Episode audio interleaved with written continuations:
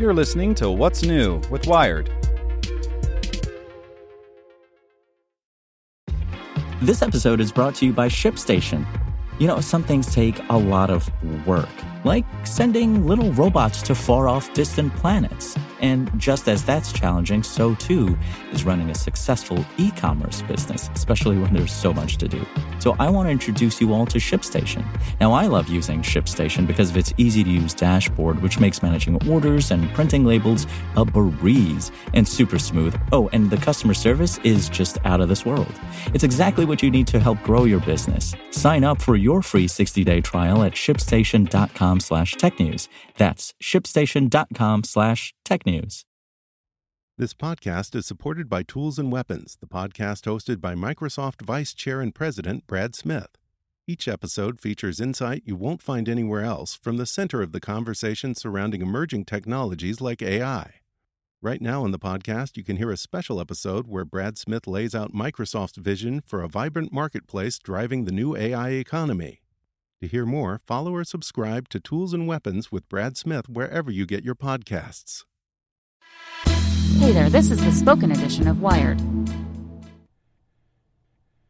How board game designer Rob Daviau built his creepiest game yet by Pia Ceres. Board game designer Rob Daviau is shuffling through a deck of 3 by 3 cardboard tiles, each displaying a somber aerial view illustration of a room. He spies one, raises his eyebrows, and plucks it out of the pile. This is the creepiest, he says with a sly grin, turning the card's face toward me. There's two things in here. The room is empty except for a crib and a teddy bear that's been dismembered. He studies the card for a moment. It implies there's a larger story.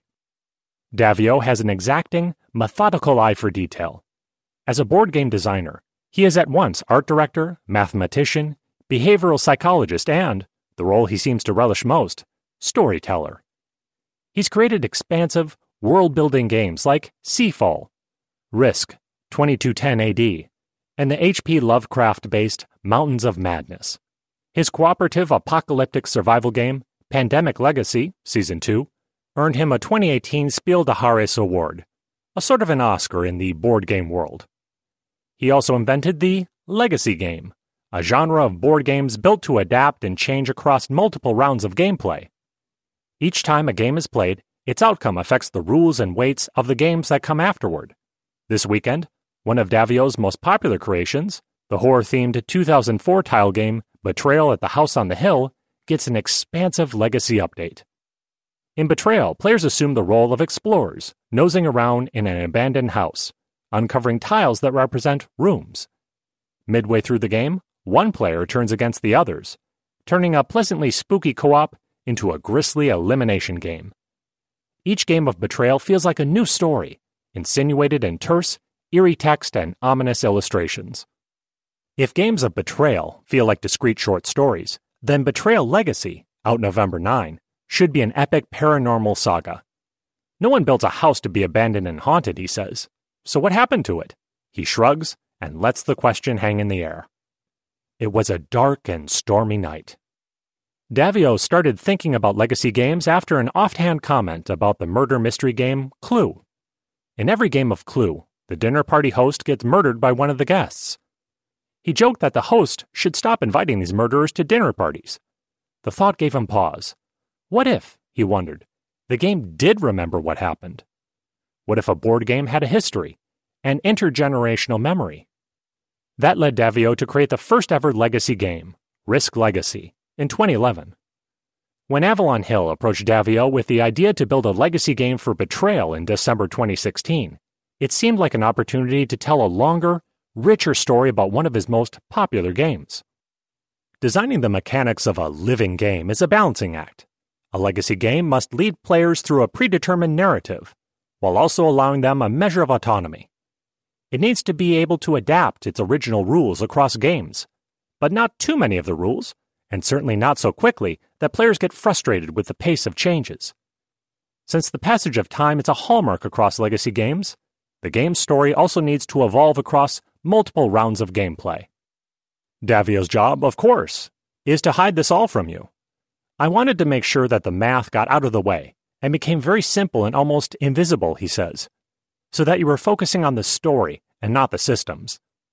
Nearly two years of fastidious game development, playtesting, and revision led to the final iteration of Betrayal Legacy, which fits in a large, densely packed game box. It contains 71 room tiles to build out the haunted mansion. Most of the player mechanics are similar to those in the original Betrayal. It begins co op until a traitor emerges. The first round of Betrayal Legacy is set in 1666. Each game takes place 30 years after the last, as the house grows, ages, and takes on a life of its own. The devil's in the details. Daviau's team included a small staff of writers and the illustrator from the original board game. He pulled in people who designed cards for Magic the Gathering, who could calibrate how powerful each card should be. As he oversaw the building of Betrayal Legacy, Daviau had to make hundreds of decisions about loopholes, probability, and player behavior. Player autonomy, for example, is the most appealing element of a legacy game. In an early game of Betrayal Legacy, I, the traitor, murdered my roommate in the foyer with a crossbow. Tough nuggets, Mike. I play to win. Per the rules, I placed a sticker of a ghost in the corner of the tile. Now, in future games, the presence of the ghost will influence certain actions. More importantly, I get to rub it into Mike every single time we play.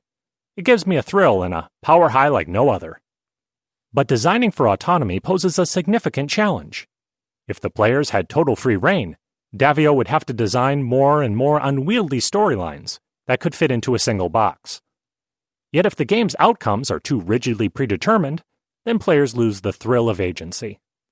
To negotiate this tenuous balance, Daviau looked to the narrative structure of classic horror stories. In most horror narratives, the main characters fumble in the dark, subjected to unspeakable terrors until finally, in Act 3, they grasp the nature of the curse or creature and try to overcome it. Part of the thrill of a horror movie, Daviau says, is that the characters are not in control most of the time. Once we realized the house was the main character, and the characters were at its whims, it allowed us to give up a lot of things that we thought the players would have to do, he says. While it has some role-playing aspects, Betrayal Legacy isn't like D&D, where the players are the heroes who drive the game. Player agency doesn't come from deciding on the storyline, but trying to survive the unknown. It's not supposed to feel triumphant, and God forbid it be cheerful. The story should blossom, Daviau says, like a mushroom, not like a flower. The game board itself is designed to move players through time, when players begin, they read from a card that reveals the story of the house across generations. The card from the first round of gameplay, set in 1666, introduces a story of a mysterious pox and the subsequent treasure hunt that unites the players in a dead family's house. As the game progresses from the 17th through the early 21st centuries, the types of scares evolve. Puritanical poxes morph into modern monsters into the 19th century, and the writing style, too, modernizes slowly across time.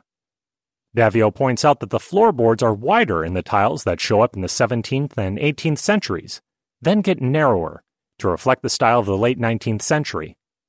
It's the details, Daviau says, that players won't notice as they unfold, but give the house the eerie air of moving slowly through time. Something wicked this way comes. For the level of fastidiousness demanded of the player, legacy games like Betrayal Legacy can be less accessible to the casual board gamer. When I opened the box, I immediately started punching out the tiles in their packaging and then, without thinking, shuffled them. Then I opened the manual, which explicitly instructed me not to shuffle the tiles. I had made a grave error. With no way of putting the tiles back in order, the game was useless. After our interview, Daviau kindly rearranged the tiles for me. But not every gamer gets the privilege of having the game designer clean up their messes. For the patient and dedicated, though, Betrayal Legacy can be worth it for the story alone. With the creepy, detailed illustrations and evocative text, playing it feels like wandering through an immersive, choose your own adventure, where anything could jump out at you from the dark. Daviau, too, cherishes the story driven nature of the game. Betrayal at the House on the Hill is the only one of the games he's designed that he'll choose to play. I love how it takes very tropey things and lets you, as the player, fill in the story, he says. It doesn't tell you the story. It gives you all the ingredients for you to write your own story. If Daviau did his job right, Betrayal Legacy will build upon what had made Betrayal remarkable the ability not to recount an explicit narrative, but to design out of cards and tiles a world where players can tell their own. Stephen King once wrote that the best horror stories thrill us by lifting a trap door in the civilized forebrain and throwing a basket of raw meat to the hungry alligators swimming around in that subterranean river beneath.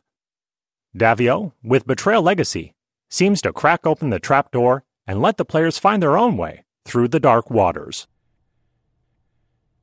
Want to learn how you can make smarter decisions with your money? Well, I've got the podcast for you. I'm Sean Pyles, and I host NerdWallet's Smart Money Podcast. Our show features our team of nerds, personal finance experts in credit cards, banking, investing, and more. And they'll help you make the most of your money while cutting through the clutter and misinformation in today's world of personal finance. You'll get clarity on strategies to help you build your wealth, invest wisely, shop for financial products, and plan for major life events. Listen to NerdWallet's Smart Money Podcast wherever you get your podcasts.